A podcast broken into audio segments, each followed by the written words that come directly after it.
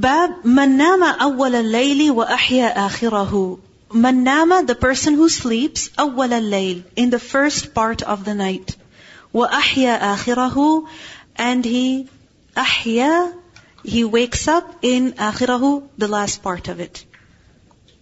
So he sleeps first, and then he remains awake for the rest of the night.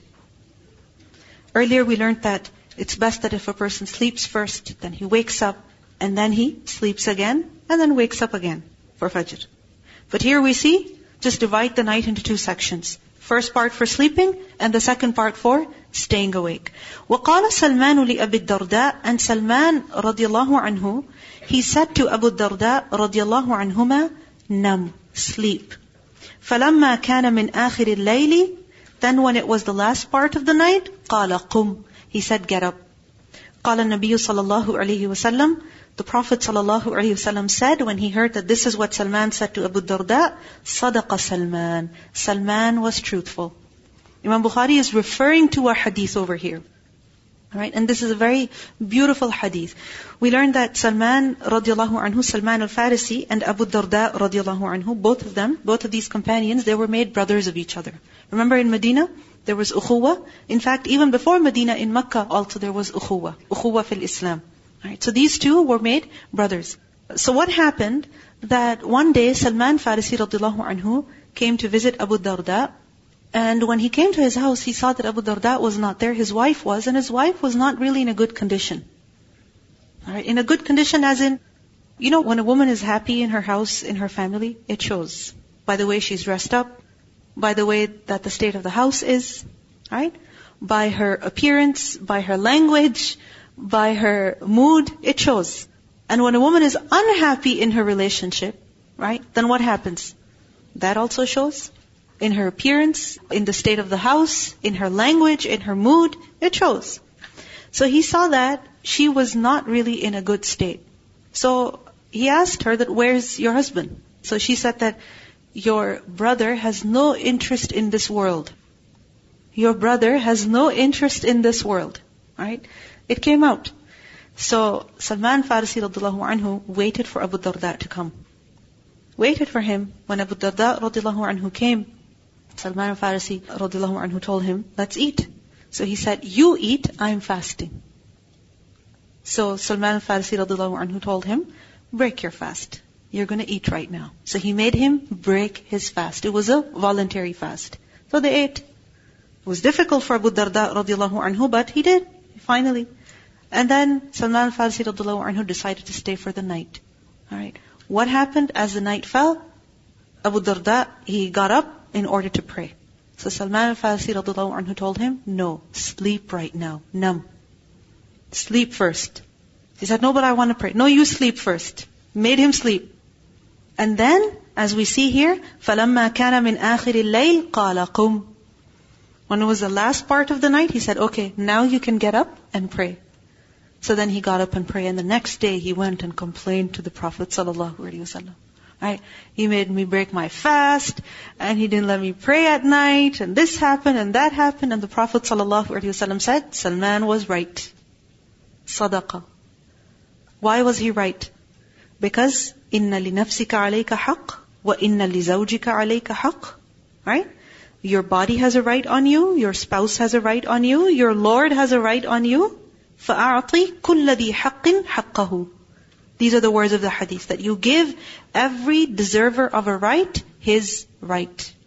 Meaning whatever he deserves, you give that to him. What your spouse deserves, you give that to them.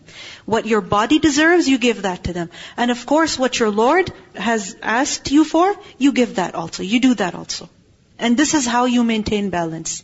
أعطي كل ذي حق حقه. And so for that, you see, if we are sleeping all night long, every night, every night, every night, alright, and yes, we're praying through the day, that's fine. You are praying at some point during your 24 hours, but yes, your body has a right and your Lord has a right. Right? So sleep and also worship your Lord. حدثنا أبو الوليد حدثنا شعبة وحدثني سليمان قال حدثنا شعبة عن أبي إسحاق عن الأسود قال سألت عائشة رضي الله عنها Aswad said that I asked Aisha radiallahu anha, كيف صلاة النبي صلى الله عليه وسلم بالليل? How was the prayer of the Prophet صلى الله عليه وسلم in the night? How did he pray? قالت, she said, that كان ينام أوله, he would sleep in the first part of the night, ويقوم آخره, and he would get up and pray in the last part of the night.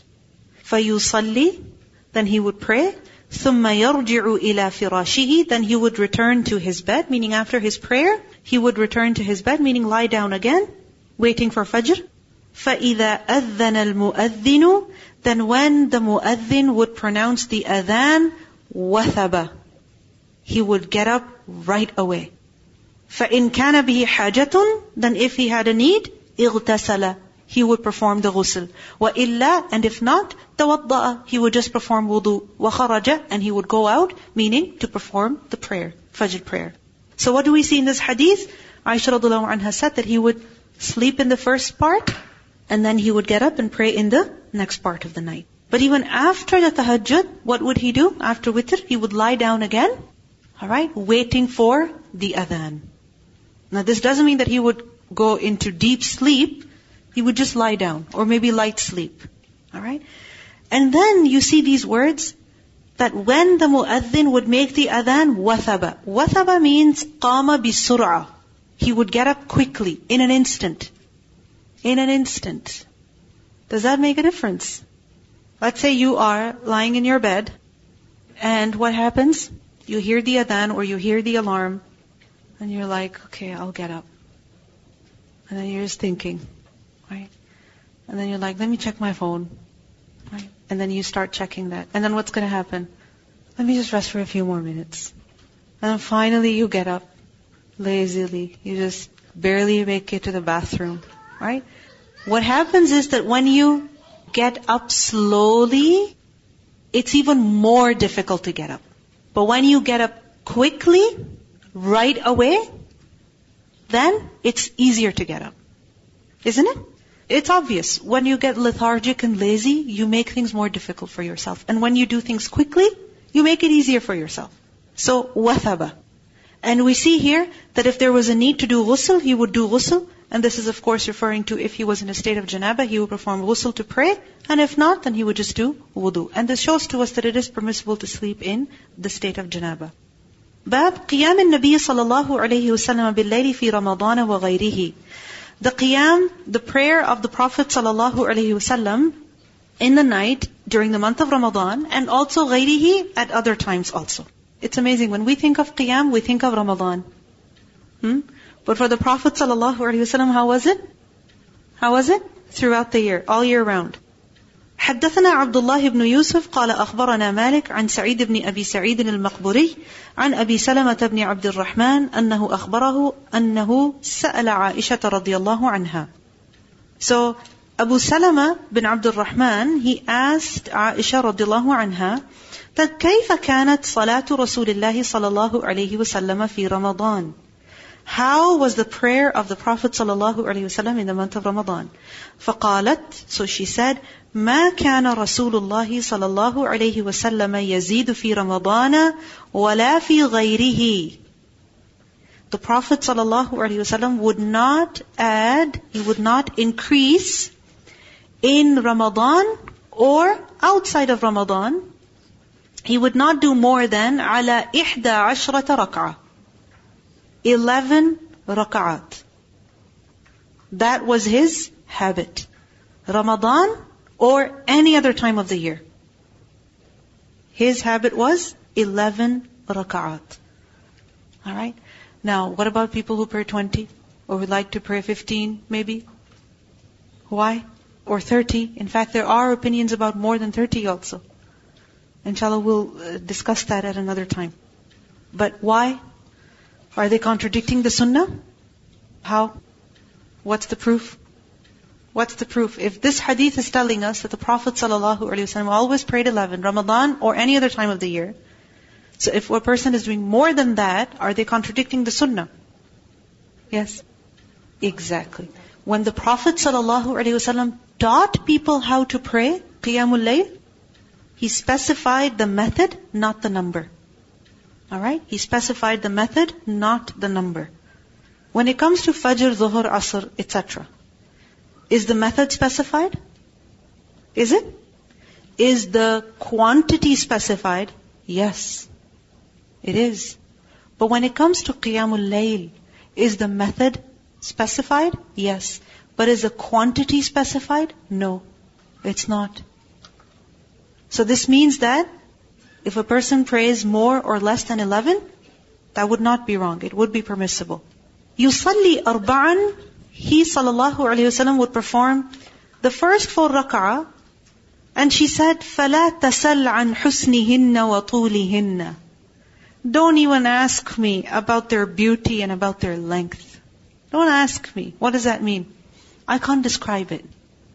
I can't even tell you, I can't even describe to you how beautiful those prayers were, those four rak'at were, and how long they were. ثم يصلي أربعا Then he would pray another four. فَلَا تَسَلْ عَنْ حُسْنِهِنَّ وَطُولِهِنَّ And don't even ask me about their beauty and their length. ثم يصلي ثلاثا Then he would pray three rak'at. And what are these three? For witr. قالت عائشة فقلت يا رسول الله عائشة رضي الله عنها said that once I asked the Prophet صلى الله عليه وسلم the messenger of Allah أتنام قبل أن توتر Are you sleeping before performing your witr? فقال so he said يا عائشة إن عيني تنامان ولا ينام قلبي He said, O Aisha, my eyes sleep but my heart does not sleep. So let's look at this hadith. First of all, we see consistency in the life of the Prophet ﷺ throughout the year. And even when it came to his night prayer, the number of raka'at also, there is consistency. Right? There is consistency. Eight and then three. Eleven. That was his usual habit. And then we see here that even those eight raka'at, Consistency in the manner in which he performed them. Not that the first four, beautiful, and the last four, rushed. That's what happens sometimes. The first two rak'at, you know, a person is just praying, praying, praying so beautifully. And then what happens in the second two? Yawning after every ayah. No, consistency throughout the prayer. Because the thing is that when you do something with consistency, evenly, you balance it out, it becomes easier, you can accomplish it, and you also enjoy it. It doesn't become hard. If you stretch yourself beyond the proper limit right at the beginning, then what happens? You'll get tired at the end. Or if you take it too easy at the beginning, and then you are, you know, working really hard towards the end, then what happens? You get exhausted at the end. So we see that the Prophet ﷺ consistently prayed beautifully from the beginning to the end. Then we see here that the Prophet ﷺ, she said, he would pray four, and then he would pray four again, and then he would pray three. Now some people, they misunderstood this hadith saying that he performed four rak'at together with one salam. And then he performed four rak'at together with one salam. You understand? But is that correct? No, because we learned that the Prophet ﷺ taught us to pray tahajjud how? In sets of two rak'at, meaning salam after every two. So then why is Aisha radiallahu anha dividing the eight rak'at into four and four? What is the reason? One reason is that for ease of description. If she were to say, well, you know, the first two, don't even ask me about their length and their beauty. And the second two, don't even ask me about their length and their beauty. And the third, and that would be a very long and boring description. Isn't it? So she divided it into two parts for ease of description. Another reason could be, which is obvious from the last part of the hadith, that the Prophet ﷺ is resting before the witr. He's sleeping before performing the witr. That after the first four rak'ah, the Prophet ﷺ would rest a little. Then he would get up, pray four more rak'ah, rest a little, and then he would perform the witr. You understand? So this is why she said four, four, three. Why? Because after four, there was a brief gap for rest, and then again four, and after that again, gap for rest, and then three. So you understand? And this is the reason why Taraweeh is called Taraweeh. Alright? Because Taraweeh, Taraweeh, uh, Rawh, is to rest. فَرَوْحٌ وَرَيْحَانٌ Rawh, one of the meanings of Rawh is rest, comfort, ease. Rest. So, Taraweeh is called Taraweeh. Why? Because you perform in sets of two. Alright? You take a break after four. A short break. Isn't it? It happens in the masjid. And some people get upset over there. That why this break? Finish quickly so that we can go home. Right? Or another way of making the night prayer easy, another form of making it taraweeh, is that you shorten the qiyam. You don't make it very long. To make it easy for people. But then they want to complete the juz also. Alright, so that through over the month they can complete the recitation of the whole Quran. So this is why instead of eight, people pray twenty. Because when you are praying two, two, two, two, two, right? And then you have 20 rak'ah total, then what happens? The qiyam is shorter, you don't get tired. You understand? You don't get tired. So this is why it's called taraweeh. And this is based on the way of the Prophet ﷺ. That's what the Salaf would do also. That after four they would rest a little. Now rest doesn't mean that you just lie down and sleep. Hmm? sleep until Fajr. Rest doesn't, take a short break, drink some water, you know, stretch a little bit, rub your eyes a little bit, walk a little bit, do something to rest your body so that you can continue the prayer with ease. And then finally at the end he would pray three rak'ah witr.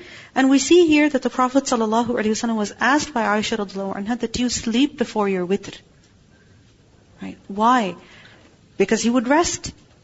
So her question was that if you're sleeping, what's going on? Right? So he said that no, my eyes sleep but my heart doesn't. Because the prophets, even when a prophet of Allah is sleeping, his heart is awake. Alright? So the sleep is always light in the sense that the heart is conscious. It's alert. This is why the prophets were given revelation in their sleep also. حدثنا محمد بن المثنى حدثنا يحيى بن سعيد عن هشام قال أخبرني أبي عن عائشة رضي الله عنها قالت ما رأيت النبي صلى الله عليه وسلم يقرأ في شيء من صلاة الليل جالسا She said, I never saw the Prophet ﷺ recite anything in his night prayer while sitting down. حتى إذا كبر until when he became old in age قرأ جالسا then he would sit and recite فإذا بقي عليه من السورة then when there would remain for him from the surah ثلاثون أو أربعون آية 30 or 40 verses قام he would get up فقرأهن ثم ركع and he would recite them, complete his recitation, and then he would go into ruku. And we have read this concept earlier also, that how if a person is unable to stand for the entire duration of qiyam, they may sit for some time and then get up, complete the recitation, and then do their ruku. So, but we see here that whether Ramadan or not Ramadan, towards the end of his life or before that, what was the way of the Prophet ﷺ? Praying qiyam, long qiyam. But resting in the middle also. Now that resting can be done in different ways. And I mentioned to you that earlier, it can be done as in a break after four or making the qiyam shorter. But, you know, a person may argue that, well, if you're making the qiyam short, you're not exactly following the sunnah. What matters is that how much time did you spend, how much total time did you spend standing in prayer? Alright? So if over the course of 20 rak'at, you managed to recite a whole juz or listen to a whole juz, that was long qiyam. You understand? In total, it was long qiyam. Or if you did it in 8 rak'at, in total, it was a long qiyam. Right? So, what we learn in this bab is the way of the Prophet ﷺ, Ramadan or not Ramadan, how did he pray? How did he pray? Qiyam was long, right? And there was rest. And where it was difficult, he would sit also. But even then, he would spend some time standing. May Allah subhanahu wa ta'ala give us all the tawfiq. Subhanakallahumma bihamdik, ashadu an la ilaha illa anta, astaghfiruka wa atubu ilayk. Assalamu alaikum wa rahmatullahi wa barakatuh.